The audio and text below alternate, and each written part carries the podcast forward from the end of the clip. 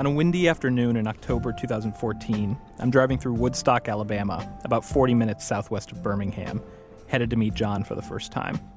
To get to his house, rather than use his address, he suggested I navigate by latitude and longitude. And even then, I miss his place the first time past. It's just thick woods all around. From the road, I have no idea there's a house back there. But when I come back by, I notice there's an opening in the trees and a dirt driveway cut through the forest.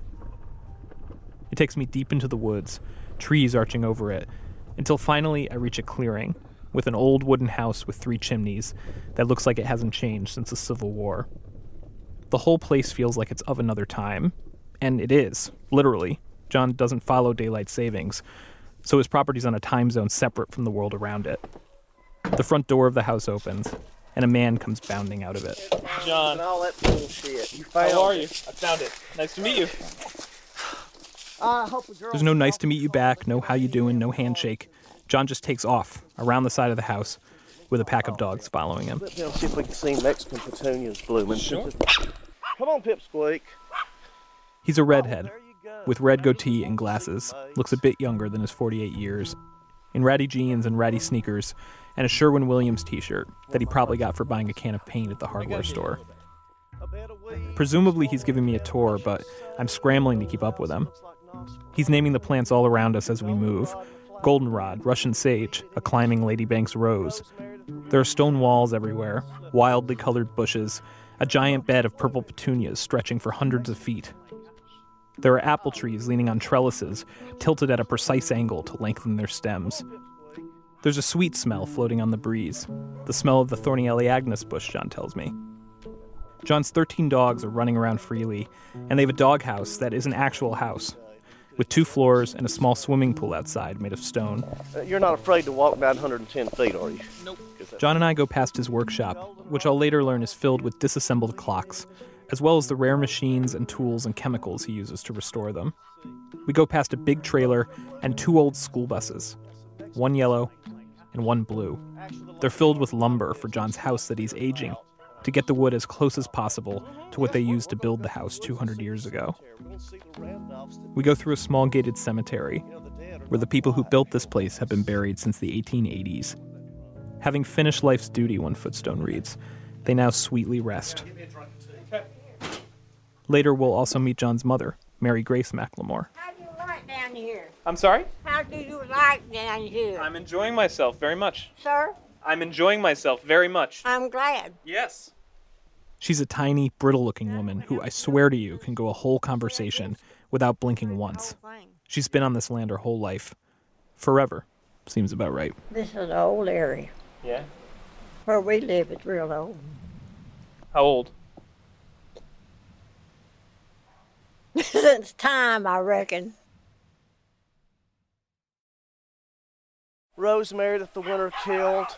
An old house that looks like Nosferatu. Finally, John and I reach a hill. We come to the crest, and there it is the maze stretching out below us.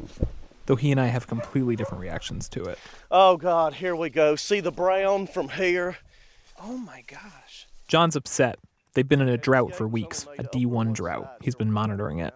And he sees the hedges turning brown. But I'm just in awe. The maze is so cool. The Oh my gosh. of climate change. I mean, you may see climate change, but this is an incredible approach, John. You know, we're gonna have to get the damn cutters. I said before y'all came out here, I was gonna get out here and do something, but it never happened. I just got miserably depressed and said, "I'll screw it." I'm like, I have chills. Chills. I have chills. Look at all the brown bushes over here on this side. I don't even see the brown. There's all these green. This is incredible. I think it's. We enter the maze, and John rearranges the position of three gates inside Go ahead and put this one here. to set a new solution. Let's go ahead and move this one off to here. There you go.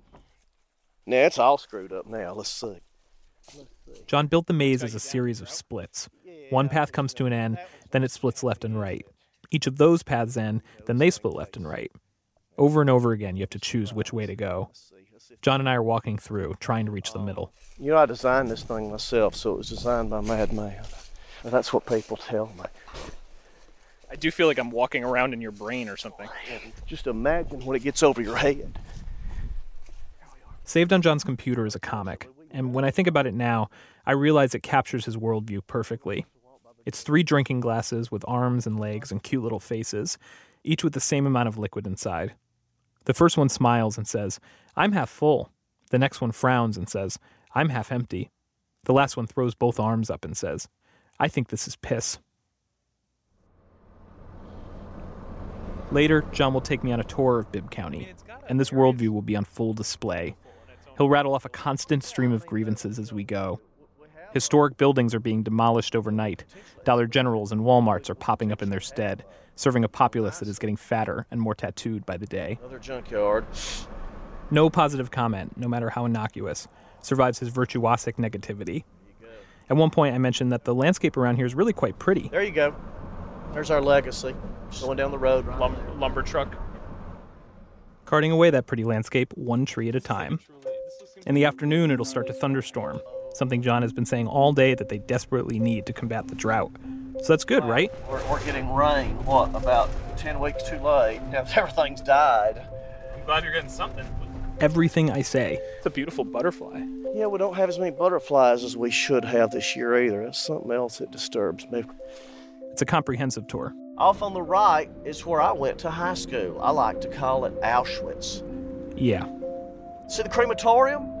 See the long, low killing facility on either end? No, it looks like a high school with like a baseball game going out in front.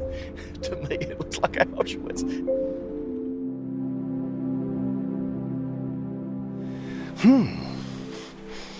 Before the jaunt around Shittown, back inside the maze, John and I have stopped walking for a second. We've hit dead end after dead end, and now John is craning his neck and scoping out our options. He scouts his direction. It is. It's kind of funny to be lost in something you designed yourself, isn't it? Let's see. Oh no! We're stuck. Hmm. Are you really lost or are you putting it on for me? Actually lost in our own maze. Isn't that exciting? Oh, oh, oh! I see what I did. Oh, I see what I did. Oh, I see what I did. Evidently, while the various gate combinations create 64 different solutions, there is one combination that leaves you with absolutely no way out. Oh God! It's possible to set it up where there is no solution, and I accidentally did that. It's like a null set or something. A null set. There you go. I can't tell if John's being straight with me. John seems so smart and in control. It's hard to believe he could accidentally be stumped by his own maze. I could see him engineering this situation to make things more, I don't know, literary, Oh God! I think this conjuring this garden path metaphor that he knows I won't be able to resist. I think this one actually gets it. Let's see.